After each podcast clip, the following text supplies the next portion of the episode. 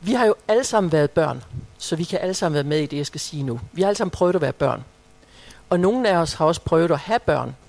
Det, måske har vi det derhjemme, eller vi har haft det derhjemme. Og øh, jeg tror, vi kender det alle sammen i en eller anden form, at øh, børn i perioder kan have rigtig meget brug for hjælp, som i rigtig meget, fra deres forældre. Måske er det ikke kun i perioder, de har brug for hjælp. Øh, nogle gange så synes jeg, det er ligesom, når jeg har, i tv har set Le Mans. Altså Le Mans, det er sådan et motorløb en gang om året i Frankrig. Og jeg sidder ikke og ser 24 timer, selvom de kører i 24 timer. Men jeg er lidt fascineret af det løb, selvom jeg ikke har en pind forstand på det. Jeg er ikke fascineret af selve motorløbet, men jeg er sådan fascineret af, at i perioder, så skal de her fantastiske biler jo lige pludselig ind i et pitstop. Og der går det stærkt. Jeg synes, det er så fascinerende at se, hvordan masser af mennesker lige pludselig står klar. De skynder sig at hælde benzin på, eller hvad det nu hedder, hvad de får på af brændstof, eller skifter dæk, eller så videre. Lynhurtigt, bare for at bilen så kan fræse videre igen. Sådan synes jeg nogle gange, det er hjemme, når der er børn. Børn kommer lige ind, og så skal de lige have fyldt på af et eller andet. Det kan være mad, det kan være hjælp, det kan være lidt supplement til lommepengene, det kan være låne en bil, det kan være hvad det er. Ind og så ud igen. Øh, sådan tror jeg, der er mange af os, der kan genkende det her med, at behovene kan være, øh, og man selv kan næsten fungere som et pitstop. Og øh, det er jo en kæmpe stor glæde at kunne hjælpe sine børn. Kæmpe stor glæde. Og det er naturligt at gøre. Men en god ven sagde en dag til mig, han måtte bare indrømme, at det var helt fint det der med at være sådan pitstop som forældre. Men hold op, hvor han nød, når en gang imellem hans børn kom sådan helt uopfordret hen til ham. For eksempel øh, hans datter, hvis hun bare kom og gav ham et kæmpe knus, sådan helt ud af det blå, og bare sagde, far, du er bare verdens bedste far. Og hun skulle ikke engang have noget, og hun skulle ikke engang have hjælp. Hun sagde det bare sådan helt spontant. Han sagde, det er altså highlight. Og så siger han bagefter, tror du ikke, Kamgrete, Gud har det lige sådan? Og det tænkte jeg faktisk på, og har tænkt på noget siden. Det er så i orden med Gud, at vi kommer med alle vores ønsker. Og han nyder, når vi kommer med vores ønsker. Og han nyder at hjælpe os. Ligesom vi gør med vores børn. Men jeg tror også, han nyder, når vi kommer helt uden anden motivation, end bare har lyst til at være sammen med ham og sige tusind tak for den, du er. Og jeg tror, hvis vi, hvis vi skal vente med at sige tak til Gud, til vi har fået løst problemerne, fået opfyldt vores behov, så ved jeg ikke, om det nogensinde bliver. Er I med? Fordi der vil hele tiden være noget. Men det der med at finde en vej i, nogle gange, ikke altid, men nogle gange, midt i der, hvor vi nu er i livet, og så lige stands op, og så midt i det, bare sådan uopfordret, sige tusind tak Gud for den du er. Du er en god, god far. Tak for dig. Jeg skal ikke have noget. Jeg beder ikke om noget lige nu. Jeg bare sige tak for dig. Jeg tror, det gør godt. Og øh, jeg har sådan lyst til at lægge vægt på, at den form for taknemmelighed er ikke et krav fra Gud, men jeg tror, det er en gave til os. Undskyld. Jeg forberedte det her, mens jeg sad. Øh, det har vel været næsten i forrige uge. Det føltes så meget længe siden. Dengang det var godt vejr. Hvornår var det nu, det var? Er det godt en uge siden? Jeg sad ude på min terrasse og forberedte det her. Det var fantastisk vejr.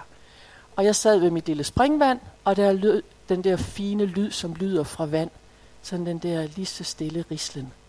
Vand er jo noget fantastisk noget, for det bevæger sig. Men der er stadigvæk sådan ro i det.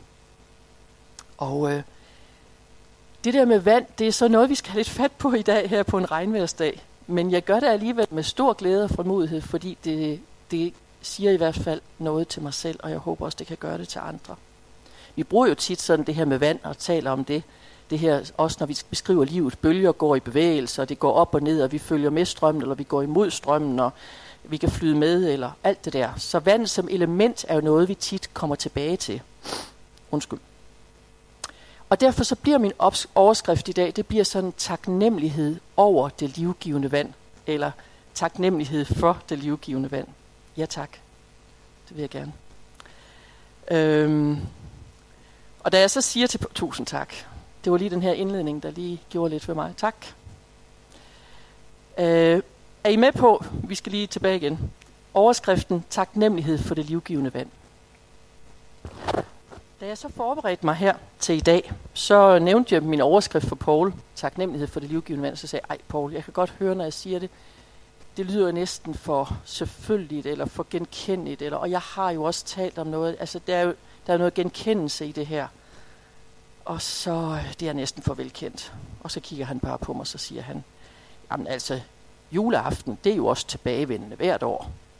Så det går nok, Karl Margrethe. Ja. Men det her med vand, det har sådan fascineret mig, efter jeg begyndte at arbejde med det, hvor stor en plads det har i hele Bibelen. Det er faktisk et af de første ord, når vi starter i første Mosebog. Det hebraiske ord for vand er maim, og vi læser om det helt fra starten. Og jeg vil faktisk gerne lige sådan tage jer med. Jeg ved ikke, om I har lagt mærke til det. Men prøv lige at se de allerførste ord i Bibelen starter sådan her. I begyndelsen skabte Gud himlen og jorden, og jorden var dengang tomhed og øde, der var mørke over urdybet, og Guds ånd svævede over vandene. Så er vi vist helt ved starten, var. Og så på anden dagen, der skiller Gud vand fra vand. Der står, Gud sagde, der skal være en vælving over vandene, den skal skille vandene. Og det skete, Gud skabte vælvingen, som skilte vandet under vælvingen fra vandet over vælvingen. Og Gud kaldte vælvingen himmel, og så blev det aften, og det blev morgen anden dag. Og Gud sagde, vandet under himlen skal samle sig på et sted, så det tørre land kommer til syne, og det skete. Gud kaldte det tørre land for jord, og det sted, hvor vandet samlede sig, kaldte han for hav.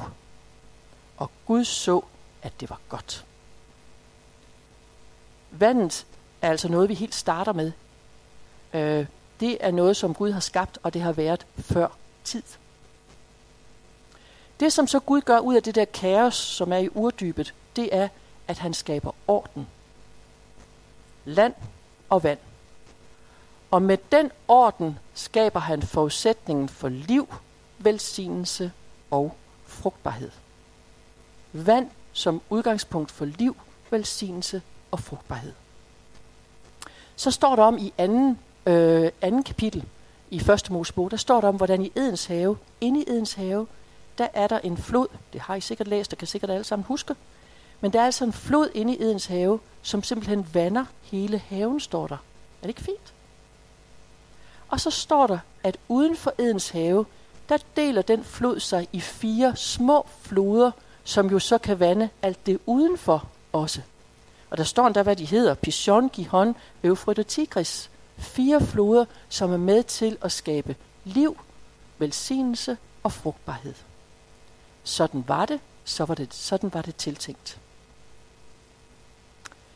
Og så ulykkeligvis skal vi kun syv kapitler hen i første Mosebog, for at, før at Gud fortryder det hele. Han ser, hvordan ondskaben i den grad har fået fat i mennesker. Og han fortryder, at han har skabt alt det her. Alt den her orden bliver bare misligeholdt.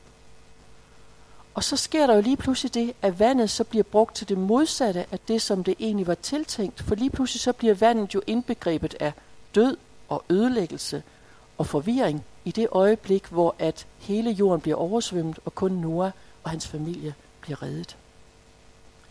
Og her er vi ved noget, som i alt andet efter syndefaldet, så sker der det, at det, som var skabt så godt, det rummer efterfølgende efter syndefaldet både det gode, men også det uønskede. Både det gode og det svære. Det gode og det ikke gode. Og det sker også med vandet. At det bliver, det bliver noget andet også. Og derfor er det, at vi også i Bibelen hele vejen igennem kan læse om, at vandet bliver sådan et udtryk for det, der kan være svært. Og hvis vi skal læse et sted i Bibelen sådan om vores store følelser, det kan vi læse om mange steder, men salmernes bog, den bog, der lige ligger midt i Bibelen, det er jo den, der virkelig beskriver de store følelser, synes jeg. Og i salmernes bog er der så mange eksempler på, hvad vandet betyder. også i den der ikke rare form. David, som er ham, der har skrevet mange af salmerne, han siger i salme 69, der indleder han salmen med at sige, prøv at høre, frels mig Gud, for vandet når mig til halsen. Jeg er sunket i bundløs døn, og jeg kan ikke få fodfæste. Jeg er kommet ud på det dybe vand, strømmen skyller sammen om mig. Altså, jeg tror ikke, ved, at han, jeg tror ikke, han er ved at drukne fysisk. Er I med? Jeg tror simpelthen, han er ved, alt er nok nu. Jeg har det som om, jeg er ved at drukne, i hvert fald indvendigt. Vand bliver her som et udtryk for alt det der, der er så svært at håndtere. Og samtidig, udover at vandet bliver det der store føle, de store følelser, så bliver vandet også så fint i forhold til vores personlige sorg, og bekymring, øh, tårerne. David siger det i øh, salme 56, vers 9, der siger han om Gud, Du fører bog over min elendighed, mine tårer er samlet i din lædersæk. Altså er det ikke flot? Gud samler vores tårer i sin lædersæk. Altså tårerne også, vandet her, og også et udtryk for noget, som er svært. Men midt i alt det er Gud. Gud er der som trygheden, som basen, som det, der holder, når vi er ved at fuldkommen at blive øh, og forsvinde i vandet. Så Gud er altså midt i uhyggen, midt i voldsomheden, midt i det farlige, og Gud er indbegrebet af trygheden. Og det kan vi jo læse om så mange steder i Gamle Testamente, også i Nye Testamente. Man kunne sige tusindvis af steder. Det bliver sådan en floskel at sige det, tusindvis. Men det er i hvert fald, jeg vil sige, for mig har det været utallige. Jeg har ikke kunne tælle det op. Det er godt nok mange steder, at vandet bliver et symbol, både på noget virkeligt, men også på noget andet.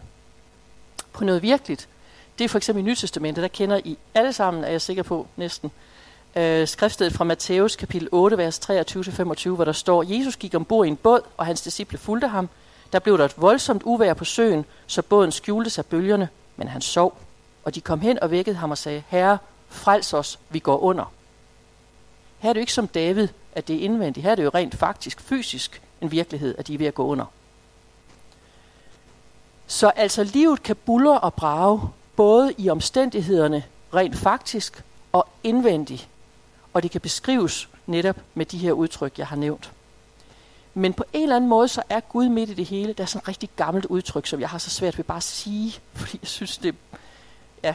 Men der står altså i Gamle Testamente, at Gud er sidder sådan midt roligt på sin trone, mens alt det her det foregår. Det er et mærkeligt udtryk. Men på en eller anden måde, så viser det noget om, at Gud han er der midt i. Og Gud er den der stabilitet midt i, at det ellers kan være så voldsomt og så farligt. Og Jesus er med i båden. Er I med på det? I det der vanvid, så er Jesus med i den der båd. Han er med i stormen. Jesus står ikke inde på bredden og kigger på dem og siger, at det skal nok gå. Jesus er i det. Og det holder jeg sådan af. Jesus er også i det der stormvejr. Uh, men han er trygheden i det, men han er i det. Derfor synes jeg, der er så meget at takke for midt i det der. Jeg tror, at det der med vand, i hvert fald for mig selv kan jeg mærke, at jeg synes, den der, at vandets betydning, som jeg kan læse fra første bog og så frem, det må jeg indrømme, det har jo ikke sådan, jeg har ikke så lagt så meget vægt på det. Jeg står altså ikke op hver morgen og siger, Gud tak for vandet. Hverken, er I med på det? Det, det? det ligger ikke så dybt i mig. Og jeg tror, det har noget også at gøre med, at jeg bor i Danmark. Og, og vi har bare sådan en adgang til vand, som gør, at det er altså ikke så fantastisk for mig, overraskende, at nu har jeg vand. Da jeg sad derude på terrassen og forberedte mig, det var virkelig varmt, jeg tror det var 29 grader. Jamen når jeg var tørstig, så gik jeg jo ind og tændte for vandhanen. Sværere var det ikke. Jeg når jo ikke at blive rigtig tørstig. Så jeg ved jo egentlig ikke, hvad det er, jeg snakker om. Og dermed tror jeg også, der er noget, der er noget dybde i meget af det, som står om i Bibelen med dens udtryk, som jeg faktisk ikke helt forstår. Øh, fordi der er så mange udtryk for det her, når Jesus han siger, den som tørster, kom til mig og drikke. Jeg ved jo næsten ikke, hvad det vil sige at tørste rigtigt. Eller Jesus siger, jeg er livets vand. Der ligger simpelthen så meget i det, som jeg ikke sådan umiddelbart øh, måske er så bevidst om. Alle de der billeder, som Jesus han bruger for at forklare forskellen, den afgørende forskel på liv og død, hvor han bruger vandet som eksempel på det. Øh, der tror jeg næsten, man skal i hvert fald bruge tid på det her, eller også så skal man næsten være i ørkenen for at forstå det her. Hold op, hvor er vand afgørende. Øh, det er virkelig forskel på liv og død. Øh, det hjælper lidt for mig med det her, når jeg sådan er i de der områder, hvor det er tørt. Øh, jeg vil forestille mig, at Miki, som er kommet hjem fra Athen, ved, hvad det vil sige at være i de der 40 grader. Øh, jeg vil bare lige sådan sige, det er virkelig en parentes, at jeg ved, at Miki gør en kæmpe forskel i Athen. Jeg er så taknemmelig for, at han er dernede, og han rejser derned igen her i midt i august, og sender også en bøn til Gud for Miki, når han skal afsted igen. Det er så afgørende, at han er afsted. Men han kommer lige fra Athen, hvor det er omkring 40 grader, og når det har været det længe, så ved man altså godt, hvad vand betyder. Og nu har jeg været en del i, øh, jeg har været både i Ægypten, men også i Israel. Og det der, når man er i et land, og det virkelig bare er varmt hele tiden, så ved man godt, hvad det vil sige. Og samtidig så i Israel, så kan man også begynde at tænde for vandhanen nu. Men det kunne man jo ikke før i tiden. Og dengang på Bibelens tid, der var det virkelig, at der var vand så afgørende. Og det er nok det, der gør, at når man så er rundt og ser steder i Israel, så har jeg jo godt nok nogle gange synes, det var lidt gab at se alle de der udgravninger. Fordi der er altid en eller anden arkeolog, eller hvem der nu viser rundt, der er så begejstret, fordi nu har de fundet en brønd. Og hvad jeg har set af brønde i Israel, det, det er utalligt. Det er utalligt. Og gis, hvor jeg umiddelbart synes, det er kedeligt. Men jeg kan jo efterhånden godt forstå, hvor afgørende det er at finde den brønd, fordi hvis ikke der har været en brønd, har der ikke kunne være et liv, har der ikke kunne være et samfund, har der ikke kunne være en stamme, har der ikke kunne være et folk, fordi brønden var afgørende. Og når jeg siger det, så tror jeg godt, der er mange af jer, der også begynder at tænke på, når I sidder og læser Nyt Testamente, øh, og det hele taget også Gamle Testamente, hvor mange af historien, der foregik ved brønden. Er I med på det? Kvinden ved brønden, og Jakob ved brønden, og så videre. Prøv at lægge mærke til, når I læser Bibelen fra nu af, hvor meget der faktisk foregår ved brønden. Og det var fordi, brønden var indbegrebet af liv, fordi der var vand, og så kunne man leve. Og øh, det er også derfor, at vand bliver så afgørende, når vi sidder og læser det. For eksempel så i Gamle Testamente står der om Abraham og Lot. De skulle ha- have et stort nyt land, og så er Abraham, han er sådan large, og han siger til Lot, du må godt vælge først det stykke land, du gerne vil have, den jord, du gerne vil have. Og Lot, han står og kigger ud, og så siger han, jeg vil gerne have Jordansletten. Og det er jo ikke, fordi Jordansletten, den er, øh, den, den ligger smukt, at det gør den, eller noget andet. Placeringen er god. Det er udelukkende, fordi der var meget vand. Det var afgørende. Og hvis vi springer fra øh, salmernes bog, og så lige lidt et par øh, bøger hen til det, der hedder højsangen, så højsangen er simpelthen bare en beskrivelse af vandens betydning og brøndens betydning. Prøv at lægge mærke til det næste gang, I læser højsangen. Prøv at læse, hvor meget af brønden beskrives der. Hvordan at hver stamme skulle have sin egen brønd, og man skulle drikke af sit eget vand. Og kom der fremmede, så skulle de købe vand. Og, og brønden bliver faktisk sammenlignet med en brud. Det kan næsten ikke blive smukkere. Jesus blev sammenlignet med en brud. Gamle testamentet bliver brønden sammenlignet med en brud, for der var liv. Og faktisk så utroskab, det sammenlignes i højsangen med stjålet vand. Det er bare for at sige, at vi kan næsten ikke komme dybere i symbolerne omkring vandets betydning i forhold til de væsentligste værdier i livet. Vandet har altså en enorm betydning for liv, velsignelse og frugtbarhed, som jeg talte om til at starte med. Og jeg tror, ligesom vand, sådan rent fysisk vand, har jo en indiskutabel betydning, så tror jeg også, vi kender til det der med, at indvendigt kan vi sådan have behov for at føle, at der er liv. Og der vil jeg gerne så næsten tale om det modsatte. De perioder, som ikke kun kan være gældende for mig, men som andre også må kunne genkende. De her perioder, hvor man bestemt ikke føler, at der er meget liv og vækst og velsignelse og frugtbarhed indvendigt. I perioder, hvor vi bare oplever os modløse, måske, måske kritiske, bange, måske kolde, hvor vi mister perspektiv og lys, og hvor vi kan opleve, det er alt det modsatte af liv, velsignelse og frugtbarhed. Og det er jo til den side af os, og det er jo til det behov, som vi har inde i, at Jesus kommer, og det bliver nøgleverset til i dag. Det bliver det, som Jesus siger i Johannes 7, vers 37-39, og det er jo sådan et skrifter, jeg har hørt tusind gange. Nej, det passer ikke, det kan I godt høre, nu bliver det en floskel igen, men mange gange. Men der er altså noget så afgørende i det, Jesus han tilbyder. Prøv at høre, Jesus siger, den som tørster, skal komme til mig og drikke. Den, som tror på mig, skal det gå, som skriften har sagt. Fra hans indre skal der rinde strømme af levende vand. Og det sagde han om den ånd, som de, der troede på ham, skulle få. Og i Bibelen på hverdagsdansk, som jeg sad og forberedte mig efter, der står der nemlig, der taler han om det livgivende vand. Deraf overskriften. Jesus ved, at vi har brug for vand indvendigt, det levende vand. Og der er, det, der er der det her paradoks, som der er paradokser i mig, der det, der har med, med Gud at gøre. At på den ene side, så giver Jesus det en gang for alle. Vi Vi har hans ånd i os. På den anden side, så kan vi få det igen og igen. Giver det mening, det jeg siger? Han giver det en gang for alle, og samtidig kan vi få det igen og igen. Jeg kommer lidt tilbage til det. Det der med, når man sådan oplever sig tør indvendigt, så kan man godt tænke, hvordan skal jeg opleve at få liv? Og der er jo ikke noget entydigt svar på det, i at opleve, at den der øh, tørke på en eller anden måde opløses og vandes. Men min personlige erfaring er, at det ofte, bestemt ikke altid, men det sker ofte, at jeg oplever en ny form for liv indvendigt, når jeg begynder at takke Gud bare for den han er. Og så er vi ikke over i pitstoppet. Jeg har lige brug for, og jeg har lige brug for. Det skal der også være plads til, det er vi enige om. Men den der, hvis jeg sådan midt i det, jeg er i, uanset, og I hører, jeg siger ikke altid, og jeg hører, I hører mig ikke sige, at det skal man kunne altid. Det er slet ikke det, jeg siger. Men jeg, min erfaring er bare, at der er gange, hvor jeg har oplevet, at midt i den omstændighed, jeg lige er lige nu, hvis jeg så alligevel vælger og så Ligesom pigen, der kom til sin far og sagde, du skal bare vide, jeg elsker dig, du er verdens bedste far. At jeg vælger at gøre det til Gud, bare sige, Gud, og er jeg bare taknemmelig for, at du er god.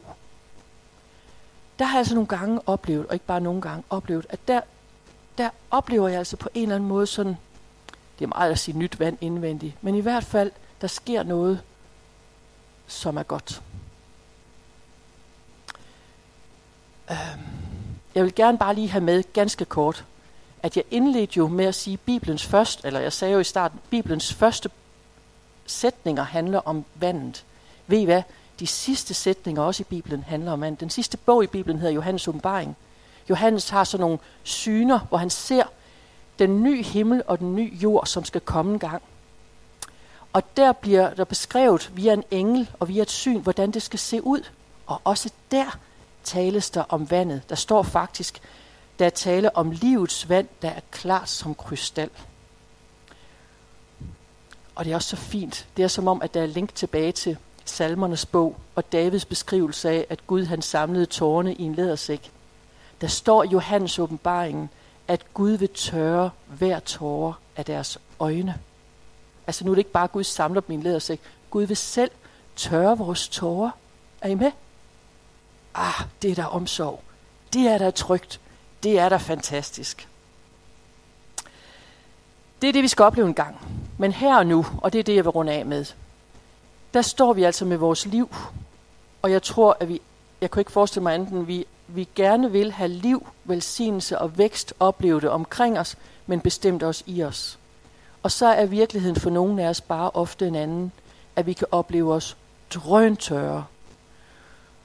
Og nu, det bliver jo lidt personligt nu, men jeg kan i hvert fald i perioder næsten opleve mig så knastør, jeg tænker, jamen er der overhovedet liv? Er der overhovedet liv? Fordi jeg synes, det er en periode, hvor det bliver ved med at være tørt. Er der overhovedet liv i mig? Og der bliver jeg så opmuntret af det, jeg lige vil nævne nu, som er mit billede. Men jeg vil bare lige komme tilbage til sådan i forhold til mit øh, skriftsted, hvor jeg talte om det her, at Jesus ville give det levende vand, og han har givet det en gang for alle. Og det skal vi altså holde fast i. Når vi har fået Jesu liv i vores hjerte, Guds ånd, så er den der hele tiden, uanset om vi kan mærke den eller ej. Er vi med? Den er der. Vi har fået den en gang for alle. Så den er der, selvom vi ikke kan se den, selvom vi ikke kan mærke den. Og det kan jeg bedst næsten tro på, når jeg tænker på noget af det, som Gud har skabt. Og det er en plante, som hedder Jerikos rose. Og jeg ved, der er nogen af jer, der har den. Jeg ved, der er nogen af jer, der kender den. Jeg ved, der er nogen af jer, der har set, jeg har vist jer den. Men den inspirerer mig så meget. Nede i ørkenen syd for Jericho i Israel, der er der den her rigtig triste ørken. Den er ikke engang sådan smuk som i reklamerne. Den er bare trist. Stenet, ufremkommelig og virkelig kedelig. Og i den der ørken, der er der sådan nogle... Øh, nu skal I prøve at se. Mm, vil du give mig den der jeg pose der? I den ørken, der øh, flyver der ligesom rundt sådan noget øh, krat. Jeg har det. Ja, det er derfra. Sådan, nogle, sådan noget kratkugler. I kender det måske fra westernfilm, hvor jeg har set de her, de, de er sådan i westernfilm, gamle westernfilm, ja. Men sådan noget krat her, og der er et billede af det heroppe også, hvor I kan bedre se det, hvis du vil vise det. Øh, prøv at se, nu står jeg måske lige for. Men det her, det kalder man for Jerikos rose, og den her, den flyver bare rundt i vinden. Og i ørkenen der i Jericho, øh, syd for Jericho, der, vander, der, der regner det øh, ikke 11 måneder om året. Mere end 11 måneder om året. Der er bare tørt. Og så det her krat, det flyver rundt. Og øh, det her krat, det øh, bliver jo ført med vinden. Men det, der så sker, når at lige pludselig den der, de der få dage om året, det begynder at regne, så sker der det, at der er faktisk her, altså det her, det, det virker jo fuldkommen tørt, I kan ikke se det, men det virker jo fuldkommen tørt og dødt, rødderne. Men i det øjeblik, det bare begynder at regne en lille smule, så begynder de her rødder at åbne sig, og så tager de fat i sandet, og sætter sig fast i sandet. Og ovenpå her, der begynder den her at åbne sig. Og prøv at se, hvad det bliver til. Det her, det er, så, det er den her, så bliver den sådan her. Bare fordi den får lidt vand. Det her, det ligner mig nogle gange. Og i perioder føler jeg det sådan her. Men jeg holder fast i, at selvom næsten rødderne virker livløse, så er der liv. Der er givet liv i den her, og det ligger der. Og hvis jeg bare får lidt vand, så kan den her blomstre igen. Kan I høre det? Bare med lidt vand. Og jeg synes, den er så fascinerende. Den her, den har ligget oppe i mit køkkenskab nok i de sidste 10 år. Den ligger i den her pose i mørke i et køkkenskab. Og nu har jeg ikke taget den med, men jeg har en mere derhjemme. Og så har jeg givet den vand i nat. Og så er der sket præcis det samme som med den der. Sådan ser den ud. Nu synes jeg, det var noget gris at stå med at hive det op herop, og den drypper af vand. Forstår I det? Men prøv at høre. Det her, som har ligget i mit skab i 10 år, det er svært at forestille sig, at der stadigvæk er liv i den. Men det er der. Det er der. Det skal bare have vand. Altså det giver håb i de perioder, hvor vi tænker, vi er næsten livløse. Gud har lagt sin ånd i os, og den er der, enten vi mærker det eller ej. Men hvor har vi brug for det livgivende vand i vores hverdag, i vores tilværelse, til også at opleve, at vores liv er indbegrebet af liv, vækst og frugtbarhed i perioder. Og vejen til det, for mig at se, kan blandt andet være, at vi vælger at takke Gud for den han er, midt i det vi er i. Og derfor er der altså for mig at se sådan noget vigtigt i at sige, Gud, tak for det livgivende vand. Tak for den du er. Tak for den virkelighed det er midt i, der hvor jeg er. Og derfor synes jeg, at vi i dag kan sige Gud tak for det livgivende vand. Amen.